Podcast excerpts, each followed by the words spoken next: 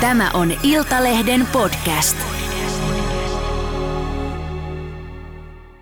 Helsingissä on käynnissä suuretsintä kahden kadonneen pikkutytön löytämiseksi. Tytöt katosivat kotipihaltaan Myllypurosta eilisiltana. Kahdeksanvuotiaat tytöt ovat noin 120.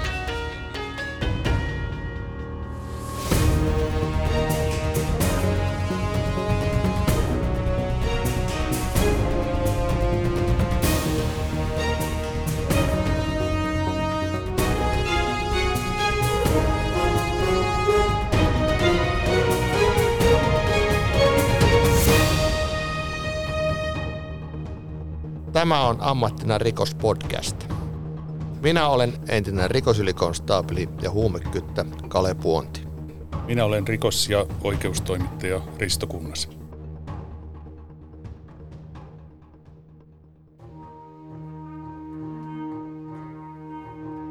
Kahden myllypurolaistytön katoaminen nousi valtakunnallisten uutislähetysten kärkeen lauantaina 4. päivä maaliskuuta – vuonna 1989.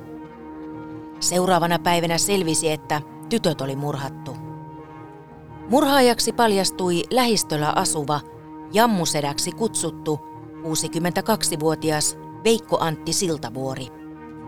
Tämä paatunut väkivalta- ja seksirikollinen oli aiemminkin saalistanut pikkutyttöjä ja istunut toistuvasti vankilassa muun muassa puukotuksesta ja raiskauksesta – nyt Siltavuori oli onnistunut houkuttelemaan pihalla leikkimässä olleet Johannan ja Päivimarian autoonsa ja viemään heidät mökilleen vihtiin. Saatuaan lapset hengiltä, Siltavuori oli polttanut ruumiit kahdessa peltitynnyrissä. Poikkeuksellisen raaka teko järkytti pitkään koko Suomea. Tänään ammattina rikospodcastissa käsitellään järkyttävää tapausta, joka sisältää karmeita yksityiskohtia eikä sovi herkille ihmisille. Vieraannamme on tänään rikosylikonstaapeli EVP Mikko Juote, joka oli mukana Jammu Veikko Siltavuoren tapauksessa. Tervetuloa Mikko. Kiitos. Kahdeksanvuotiaat kaverukset katosivat perjantaina 3. maaliskuuta 89 Helsingin Myllypurossa. Äiti teki nopeasti katoamisilmoituksen ja poliisi aloitti laajat etsinnät ja sitten puhutettiin myös naapureita. Sinä virkapaikassasi muiden tutkijoiden kanssa niin epäilitte nopeasti rikosta, niin voitko kertoa meille, miten tämän kadonneiden tyttöjen tutkinta käynnistyi? Joo, olin silloin mun viikonloppu vapailla ja, ja tota, lauantai-aamuna puhelin soi ja, ja siellä oli meidän, meidän tota päivystäjä ja, ja tota, kertoi puhelimessa, että on, on tämmöinen katoamistapaus, missä tosiaan 28-vuotiaista tyttöä on, on lähtenyt leikkimään edellisenä päivänä siihen omalle kotipihalle ja, ja sieltä ovat kadonneet ja, ja tota, hälytteli meitä sitten töihin. Eli siihen aikaan niin, niin tota työnkuvaan kuului, kuului sitten nämä henkirikosten tutkinta ja kuolemaisen tutkinta ja kadonneet henkilöt oli, oli sitten se kolmas osa-alue. Oliko tässä heti niin kuin ajatus siitä tai näkemys, että voi olla kyse rikoksesta? Joo, kyllä siellä oli aika hyvin tehty sitä jo tietysti, tai ei aika hyvin, vaan hyvin tehty sitä pohjatyötä jo silloin heti, että, että totta, totta kai me silloinkin jo lähdettiin siitä, että onko mahdollista, että, että tuota, olisi joku sukulainen hakenut, on jotain parisuuden riitoja tai jotain tällaisia. Ja, ja, ja tota, tietysti nämä lähimmät, lähimmät kaveriporukat oli tarkastettu jo ja, ja ettei et, et oltu mennyt mihinkään kylään – kylään sitten tuttuun paikkaan ja unohdettu nyt sitten vaan sinne pidemmäksi aikaa olemaan. Eli kyllähän tämä niin näytti aika poikkeukselliselta heti, heti että, tota, että jotain, jotain mystistä tässä nyt sitten varmaan oli. Ja niinpä me sitten siellä lauantai-aamulla aam, pidettiin palaveri, jossa mun muistaakseni oli, oli jo sitten jo useampia tutkijoita, jotka oli hälytetty töihin. No miten teidän tutkimuksessa tämä Siltavuoren nimi tuli esille? No joo, se itse asiassa kävi sillä tavalla, että me, mä muistan, että me lauantaina me, me siellä tehtiin, tai jos mennään järjestyksessä, niin, niin tota, minä ja, ja kaksi kollegaa, eh, Ridanpää Jaakko ja, ja Ahti Eränen, niin lähdettiin kolmistaan partioimaan sinne katoamispaikalle ja, ja, ja tota, mentiin, mentiin sitten siellä Myllypurossa ja soiteltiin jo ovikelloja ja, ja, ja tota, kysyttiin havaintoja, onko joku nähnyt jotakin poikkeuksellista siellä pihalla tapahtuneen ja siihen tapahtuma-aikaan aikaan sitten ja, ja tätä tehtiin ihan sinne iltaan asti ja siihen, siinä vaiheessa ei tullut mitään, mitään tota niin, sen kummempia havaintoja, jotain sellaista, mitä, miltä olisi päästy kiinni. Mutta siinähän oli muistaakseni sellainen, että joku oli nähnyt kaksi pikkutyttöä jonkun vanhan miehen seurassa. Joo, se havainto on varmaan tullut sitten tiedotu, tiedottamisen kautta, mä en tarkkaan muista. Mä en muista, että meille oltaisiin semmoista kerrottu. Mutta sitten se seuraavana päivänä me jatkettiin tietysti sitten aamusta heti ja, ja tota, muistan hyvin, kun, kun tota, ajeltiin siinä, siinä sitten kohti Myllypuroa, niin, niin tota, päivystäjä radiolla otti yhteyttä ja pyysi soittamaan osastolle Pasilaan. Eli siihen aikaan ei ollut mitään kännyköitä, että puhelimilla pelattiin ja ajettiin siihen Myllypuron Teboilille ja, ja tota, siellä oli kolikkopuhelin ja, ja soiteltiin Pasilaan ja, ja Pasilaan oli tullut sitten yhteydenotto, että tota, on yksi tietty pariskunta, joka oli ottanut yhteyttä ja, ja halusi keskustella poliisin kanssa. Ja saatiin osoite ja se oli siinä ihan aika lähellä ja, ja tota, ajettiin sinne käymään. Ja siellä oli tosiaan semmoinen pariskunta, joka oli meille vähän niin kuin entuudestaan tuttu, että, että tota, se oli vähän sellainen parisuhde, että se ei oikein toiminut kovin hyvin, kun otettiin, otettiin viinaksia ja taisi olla niin, että ne oli vähän toisiaan molemmat pikkusen silloin tällöin puukotellut ja niin poispäin, mutta kuitenkin niin, niin sinne mentiin ja, ja tota, heillä oli sitten ihan asiallista asiaa, öö, eli molemmat kertoivat tuntemansa Antti Siltavuoren jammun varmuudella, ovat tavanneet ja jutelleet, kertoivat vähän jammusta sitäkin, mitä, mitä jammu, miten jammu tota käyttäytyy, kun, kun tota, tulee pieniä tyttöjä vastaan. Ja sanoivat, että Siltavuori on ollut perjantaina Myllypurossa ja, ja, ja pitävät pitivät tiukasti kiinni, että on aivan varma tämä aika. Eli se oli oikeastaan ensimmäinen kerta, kun minä muistan kuuleeni Siltavuoresta. Tiesitkö tätä, tätä Veikko Antti Jammu Siltavuorta niin etukäteen? Tiesit, oliko tämä mies sinulle tuttu?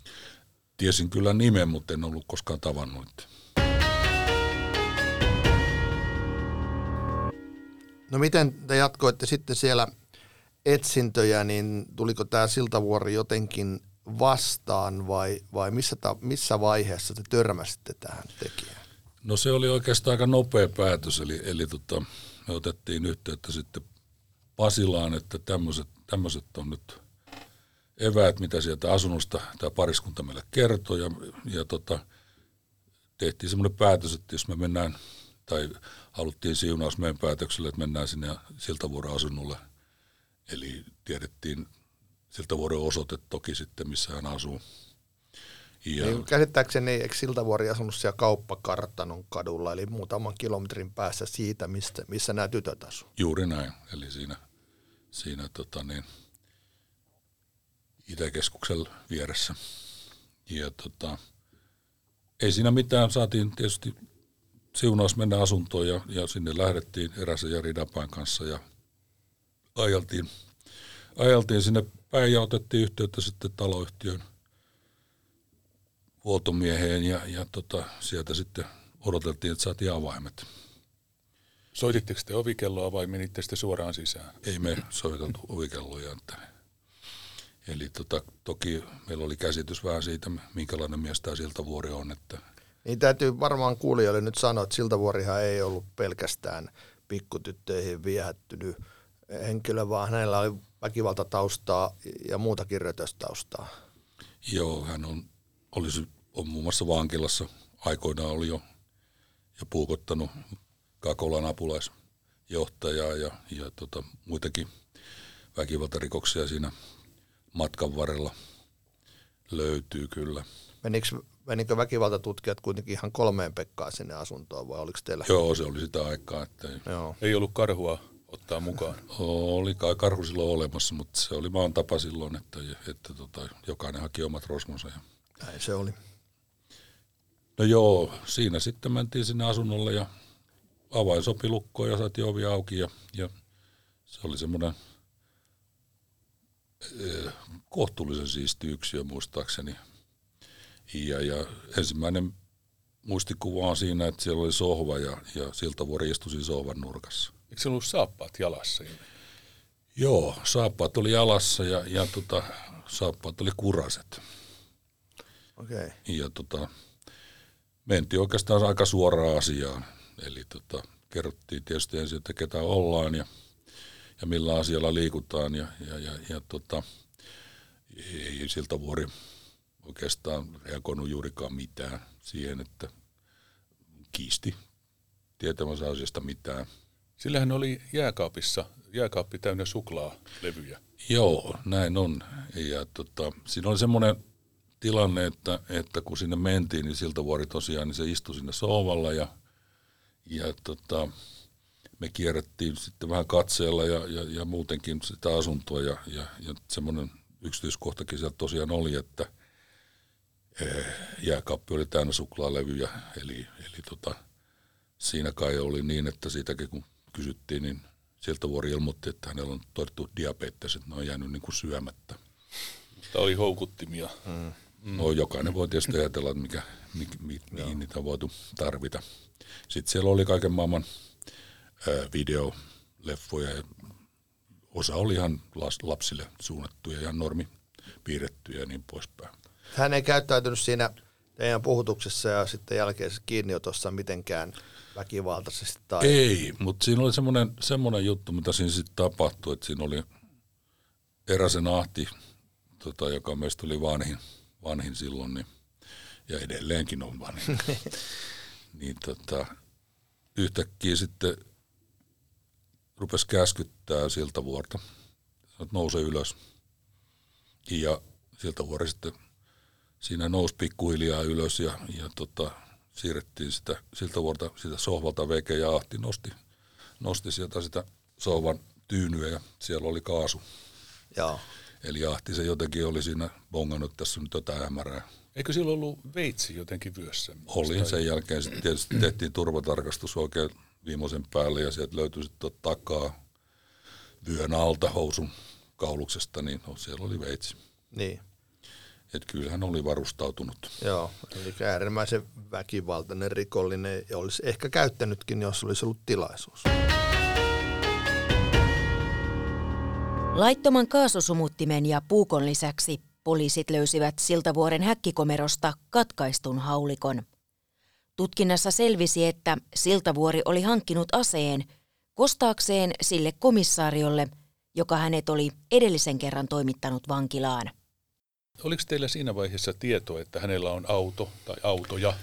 No joo, sit se tavallaan oli myös mielenkiintoista, kun, kun tota, näin jälkikäteen ajatellen, niin, niin, niin me tiedettiin, että on auto. Ja kun me kysyttiin, että missä sun autos on, niin hän rupesi puhumaan traktoristaan ja kiisti oikeastaan, että ei hänellä auto olekaan. Mutta niin kauan sitä kuitenkin siinä sitten sitä autoasiaa niin pidettiin esillä, että sitten hän suostui kertomaan lopuksi, että se on tuolla, hänellä on auto joo, mutta se on tuossa pihalla, ettei siinä mitään. Ja, ja no sitten kuitenkin se tapaaminen oli sen luonteinen, että, että meistä kaikista tuntui siltä, että, että tota, parempi jatkaa keskustelua Pasilassa, että, että, että tässä on nyt jotain, jotain tässä nyt kuitenkin on, ei tietysti voi olla mitenkään varmoja, että tämä liittyy, liittyy näihin tyttöihin, mutta, mutta kuitenkin kun tiedettiin, mikä, mikä oli, oli herran, herran tota, tausta, niin lähdettiin sitten häntä viemään, viemään tuonne meidän, meidän virka-autoon. Ja, ja siinä matkalla sitten niin, niin tota, ää, pyydettiin Jammu esittämään, että missä se sun autos on nyt tuossa.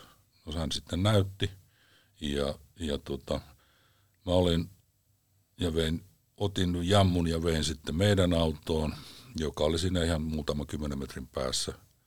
Ja, ja tota, pidin Jammua siellä autossa ja, ja, ja tota, Rinanpää ja Eränen meni sinne autolla ja, ja tarkasti sen sieltä sisältä, normaalisti matkustamo ja muuta. Ja, ja sitten tota, taisi olla niin, että me saatiin vielä Jammulta ne avaimetkin sitten siihen, että saatiin se takaluukku auki ja sieltä se sitten löytyi. Löytyi sitten sit se asia, mitä ei oltaisi välttämättä haluttu löytääkään sieltä, eli siellä oli, oli tota niin, palojätettä ja, ja siinä kävi sitten näin, että, että siinä vaiheessa niin Jammu, Jammu sitten kertoi osallisuudestaan eh, sillä tavalla, että eräsen ahti taisi tais ottaa sitä palojätettä siitä vähän esille ja, ja, tota, ja multa sitten tiedosteltiin, tai oli se eräinen taas tiedostella, että onko ne tytöt tässä, mitä tämä on. Jammu sanoi, että se on lihaa. Ja sitten uudestaan kysyttiin, että onko ne tytöt tässä, niin Jammu myönsi, että kyllä ne siinä on. Eikö se ollut sanonut jotenkin vielä, että itse ne sitä halusivat? Oliko se joku tämän Jossain vaiheessa joo varmaan, mutta mä en muista sitä, sitä keskustelua sitten. Oliko se, kun takaluukku avattiin, niin, niin se oli joku muovi, muovipressu tai joku kääre, ja selvisikö se teille, että, että tästä on nyt, no, nä, tässä on nämä tytöt? Joo, siis äh, kyllä, kyllä tota, se tietysti kun aika paljon on, on ehtinyt tai silloinkin oli jo pelannut noiden vainejen kanssa, niin kyllä se niin kuin,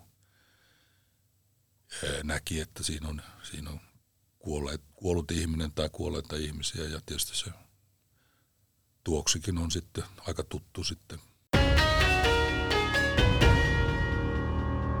Ripa, sä olit aika niin kuin toimittajan, rikostoimittajan roolissa, niin olit tässä jutussa sisällä, niin etkö sä ollut siellä ihan paikalla? Et löytöpaikalla, mutta alueella.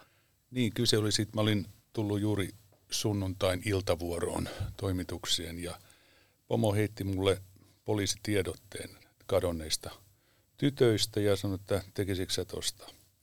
Ja tuota, soitin sitten vuorossa olevalle rikoskomissariolle eh, ihan tarkoitus kysyä, että miten tutkinta etenee. Ja tuota, hän sanoi, että soita tunnin päästä uudelleen. Ja kun mä soitin sitten tunnin päästä uudelleen, niin hän sanoi, että nyt ei voi puhua, että palataan myöhemmin. Ja mä tajusin tietysti siitä, että tilanne on niin sanotusti päällä.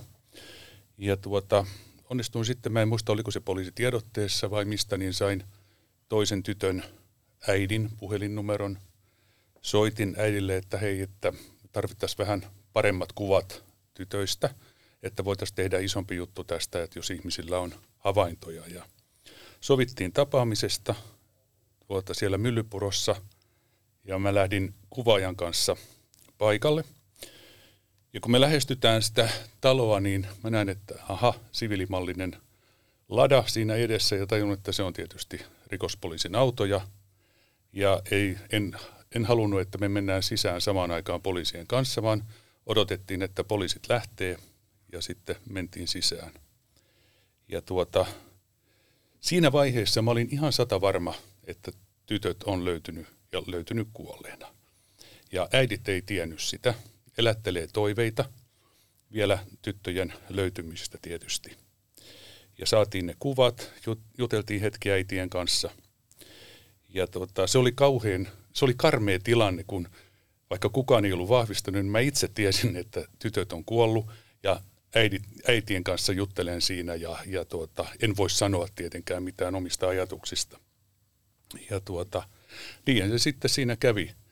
Mä olin ollut viisi vuotta silloin, joo viisi vuotta olin ollut Iltalehden toimittajana ja ö, se oli sellainen sellainen tota, työvuoro, uutisvuoro, että, että toistaiseksi ainoa, jonka jälkeen mä en pystynyt nukkumaan. Se oli niin, niin karmaiseva tapaus ja juuri se tapaaminen äitien kanssa. Tässä tutkinnassa te kuitenkin saitte jotenkin tämän aikajanan selville ja siitä, että mitä oli tapahtunut, niin oliko tämä, että Siltavuori itse kertoi ja, ja minkälainen selvitys siitä saatiin? No joo, itse asiassa se oli oikeastaan se, mitä silloin, silloin Siltavuori puhui automatkalla sieltä Itäkeskusta Pasilaan, niin se oli oikeastaan koko lailla kaikki, mitä hän sitten kertoi näistä tapahtumista. Eli tota, me tehtiin sillä tavalla, että, että tota, Ridanpää jäi sinne sen Siltavuoren auton luo, missä vainajat oli, ja me lähdettiin sitten eräsen kanssa Pasilaan, niin että mä olin siellä Siltavuoren kanssa takapenkillä ja, ja eränä ajoi autoa ja puhutettiin siellä matkalla, mitä oli tapahtunut. Ja, ja tota, siinä yksityiskohtia kaikkia en, en, en enää muista, mitä kaikkea hän puhui, mutta teemat oli sellaiset, että, että tota, hän oli, oli ollut silloin sattumalta siellä myllypurossa. ja, ja nämä tytöt olisi pyrkinyt kyytiin ja, ja hän olisi tot, ottanut tytöt kyytiin ja, ja, ja, ja, ja tota, sitten oli kuulemma ollut vaikeassa, vaikeassa asemassa, kun ei oikein tahtonut niistä päästä eroon ja oli heidät nyt sitten pakko tappaa. Mm-hmm. Että tämän tyyppinen tämä oli, oli tota, tämä kehyskertomus. Toki siinä sitten tietysti kuulusteluissa tuli, tuli varmaan sitten paljon, paljon muutakin. Itse en, en siltä vuodelta kuulustellut, että sen teki Jorma Viitasaari. Mutta tuota, sä olit sitten ne palojätteet vietiin oikeuslääketieteen laitokselle. Oliko se samana iltana vielä vai? Joo, eli tota, tietysti sitten kun saatiin Siltavuori Pasilaan, niin, niin tuota, normaalisti sitten otettiin taas porukat kasaan ja pidettiin palaverit, miten jatketaan ja, ja, ja kuka lähtee omaisten luo ja kuka lähtee, lähtee sitten oikeuslääketieteen laitokselle. Eli, eli me, se oli sunnuntaita, niin oikeuslääketieteen laitoksella ei ollut ketään paikalla, kun päivystävä oikeuslääkäri mutta sitten saatiin soitettua sinne oikeuslääkäreitä paikalle, että päästiin kuolemaisen tutkintaa sitten tekemään siinä, siinä sitten saman tein. Saman, samana päivänä vielä sunnuntaina.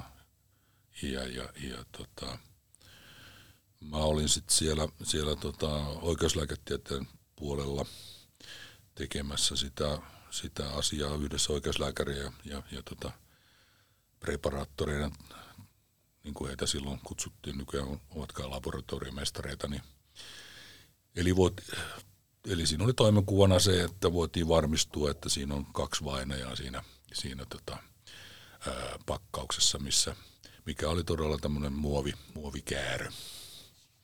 Ja siinä se asia sitten kyllä varmistuikin samana iltana, että kaksi vainajaa siinä on.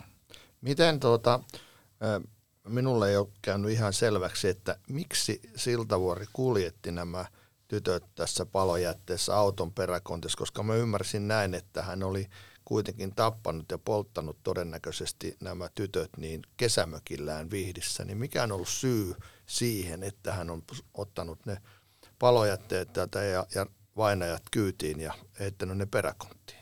Joo, siinä oli muistaakseni hänen kertomuksensa mukaan siinä oli kaksi syytä.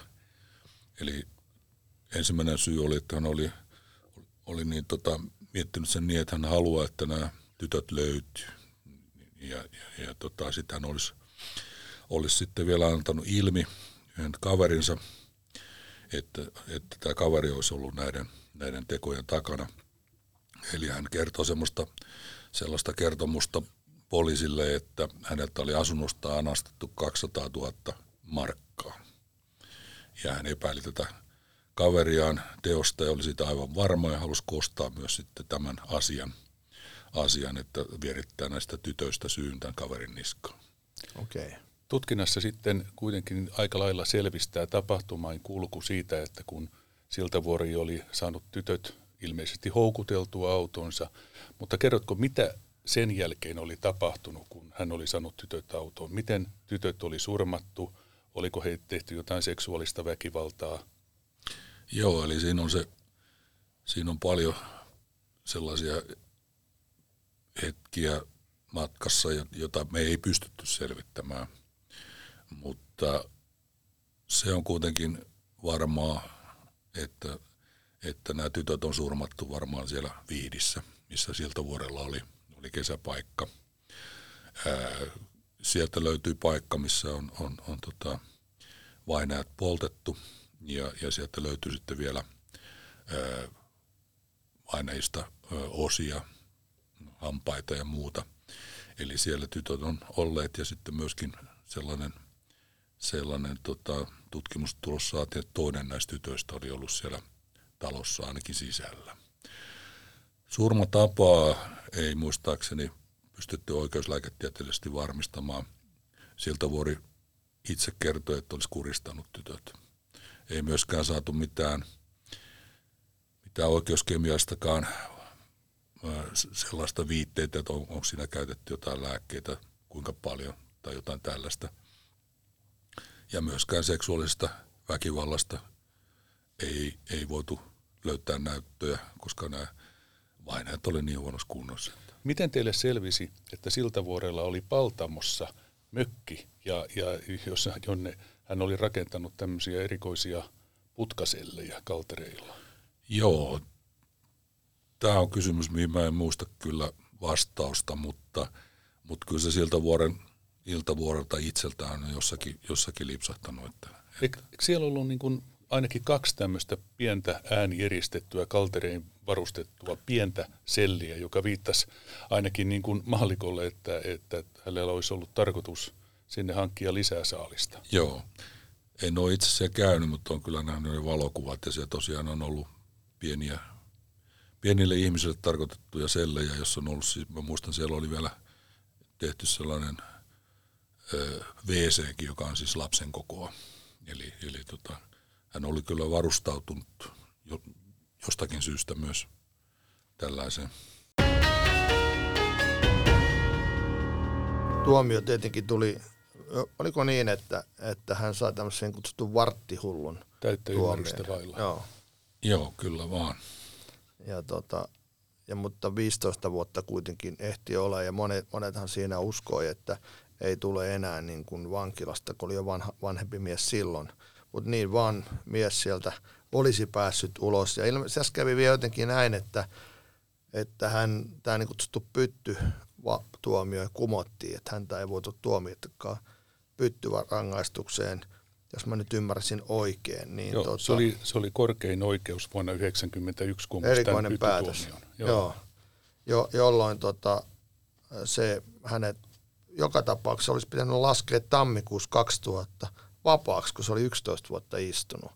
Ja oli vielä sellaisessa kunnossa, että olisi voinut kenties uusia juttuja, koska ei hän, hän missään nimessä ollut terve. Tätähän niin kuin mediassa seurattiin ja, ja tuota, porukka ja ihmiset pelkäsivät, että mitä tapahtuu, kun se vapautuu, koska se oli tiedossa tämä vapautumispäivä, mutta tuota, hän ei sitten kuitenkaan vapautunut. Oliko teillä vielä jotain, jotain osuutta siitä, että hänet siirrettiin sitten mu- muuhun suljettuun laitokseen? Ei, kyllä se on, on tota, mennyt niin, että, että tota, siellä on, on vankeinhoidon puolelta seurattu hänen, hänen tota, niin, mielenterveyttään ja siellä on, on alkanut jo sitten näkyä selviä oireita mielisairaudesta. Ja näin on tehty sitten päätös tahdonvastaisesta hoidosta ja, ja sit silloin kun hän vapautui niin sanotusti vankilasta, niin, niin, niin tämän päätöksen mukaisesti hänet siirrettiin sitten mielis- mielisairaalaan tuonne Neuvonniemeen. Hän eli vielä sitten 12 vuotta, toki loppuvaiheessa jo sitten lähes vihanneksena, ja kuoli, tuo oli maaliskuussa 2012. Että oli, oli tota, tällaiselle sadistille niin aika pitkä kuitenkin tämä hänen elämänsä, joskaan, joskaan ei nyt kauhean valoisia, valoisia varmaan ollut ainakaan nämä viimeiset vuodet, eikä hän tietenkään mieleltään terveenä ollut kai koskaan. Tuliko sulle koskaan selväksi, osoittiko hän missään vaiheessa mitään katumusta vai oliko ihan niin kuin täysin pölkkynä tähän, tähän juttuunsa? Joo, en, mä, en ole kyllä huomannut, että tämmöisiä tämmöisiä katuvuutta ilmaisevia otsikoita olisin nähnyt, että olisi, olisi tota median kautta tai muuten, muuten sitten lähestynyt. Miten sä sanoisit, miten sä kuvailisit tätä, tätä tyttöjen kohtaloa ja siltavuoren tekemistä niin kuin tässä, tässä jatkumossa, mitä sulla on ollut tutkinnassa, niin nouseeko tämä ihan siellä jonnekin omaan luokkaansa? No kyllä, täytyy rehellisesti sanoa, että onhan tämä sellainen juttu, mikä on, on aina, aina muistanut ja, ja tota, et, et, joo, kyllä, kyllä vastaus on, että kyllä se nousee sieltä. Että. Sä oot tosi paljon vienyt urasia aikana näitä kuolinviestejä. Tässä tapauksessa, että et, et kai ollut viemässä, mutta mua kiinnostaa se edelleenkin, että minkälainen tilanne on se, että kun sä viet jonkun lapsen, nuoren ihmisen kuoleman viesti hänen vanhemmilleen, niin mi- miten siinä poliisi kovettaa itsensä sillä tavalla, että pysyy asiallisena, ja, ja, ja koska siellä varmaan vastaanottoja on monenlaisia. Niin, vastaanottoja on monenlaisia, mutta lähtökohtaisesti mä aina, aina olen tota miettinyt niin, että älä varasta toisen surua. Eli tota, mä toimitan sen viestin ja mä yritän tietysti tehdä sen niin hyvin kuin mä vaan osaan ja, ja yritän lukea ihmistä niin hyvin kuin mä osaan. Ja tietysti sitten luen sen tilanteen ja katson minkälaista, minkälaista jälkihoitoa mahdollisesti tarvitaan tai ei tarvita. Mutta kuten sanottu, niin suru ei ole minun. Joo, tämä on, on, on arvokasta ja varmasti raskasta työtä. Tämä oli kauhea juttu ja tämä keissi, mutta kertoo myös siitä yhteiskunnasta, että mä oon, mä oon voimakkaasti itse sitä mieltä, että meillä on täällä niin kutsutulla isolla avolla liian paljon tämmöisiä potentti, potentiaalisia jammusiltavuoria ja, tota, ja kaikki ei ole niin kuin ehkä sellaisessa kunnossa, että ne voisi täällä vapaasti liikkua. Tosi paljon kiitoksia Mikko Juote, että tulit tänne meidän vieraaksi. Kiitos Mikko. Kiitos.